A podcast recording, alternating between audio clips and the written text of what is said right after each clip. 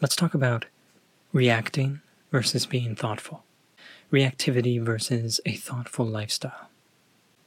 Specifically, let's talk about lashing out, retaliating, anger, these strong feelings that no doubt all of us feel on a daily basis.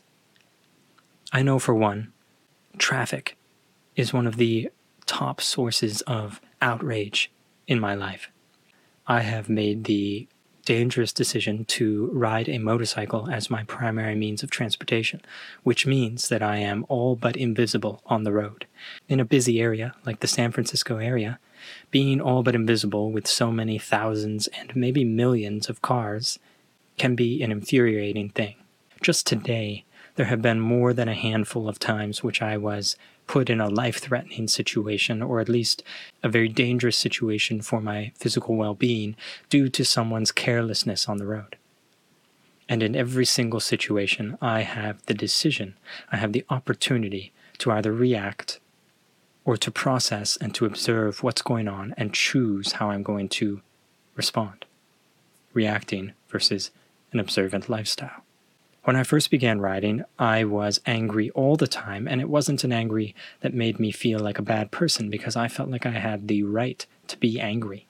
If you get cut off on a daily basis, and this getting cut off actually endangers your life, then surely you have a right to the anger that you feel towards whoever it is that is texting and driving, or absent minded, or not checking their blind spots, or not even looking before turning out. Now, there's no doubt that there's definitely bad drivers who are responsible for accidents and for deaths and for terrible things. But there also are people who are far less nefarious and far less evil than you want to see them as in the moment when you can be angry and you choose to be angry. In fact, with just a little bit of thought, you can come up with many reasons as to why that person did not see you. For instance, a lot of my riding takes place just as people are headed home for the day, especially the late leavers from the office, so around 6 or 7 p.m., the people who stayed there an extra amount of hours are no doubt exhausted. It's already dark on their return home, and maybe they left before it was even light this morning. So they are exhausted. They are stretched beyond their limits, and they are doing something which is pretty crazy in, in and of itself that we allow people to do, which is to drive a two ton vehicle through the streets while exhausted. So being cut off by one of these people and immediately becoming outraged with them ultimately is a very unhealthy way to live. What does my anger get me? If anything, it clouds my judgment and makes me more dangerous of a rider. It makes me less prone to be able to understand in the future future dangerous situations due to my emotions getting the better of me.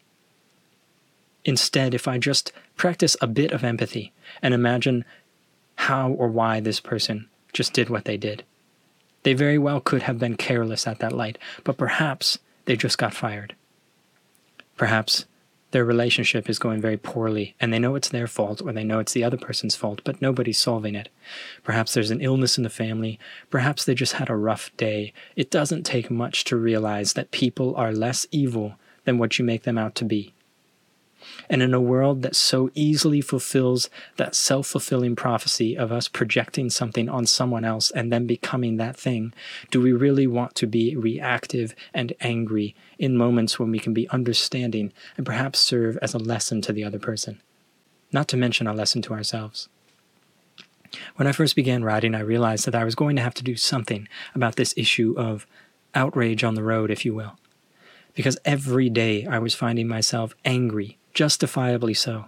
And I realized that I did not want to exist in an angry state. But how was I going to deal with people who were constantly putting my life in danger due to their negligence without being angry? The first step to removing that anger from my daily life was simply to observe what it felt like to be angry. It felt so silly to be riding off five minutes later in a different world than the world of the person who just interrupted my day. All of us completely separated, and still let that person be controlling me, making my blood pump quickly and making my thoughts cloud with anger. It felt ridiculous. The second level was realizing that, as I previously mentioned, perhaps this person is having an absolutely terrible time in life right now, and perhaps they absolutely would not want to put my life in danger. In fact, they probably regret it very much once they realized it. But when I express anger to them, I don't give them a chance to learn from it. In fact, I provide the chance for them to easily slip into their own reactive state and to get angry at my anger at them. And very rapidly, I'm turning the world around me into a less lovely place.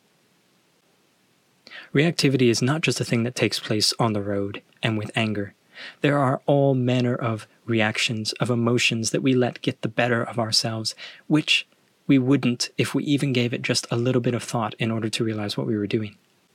This is something I am, I work on on an ongoing basis and something I highly encourage you to consider in your own life. How much are you reacting to and how much are you considering and observing and deciding how you want to behave?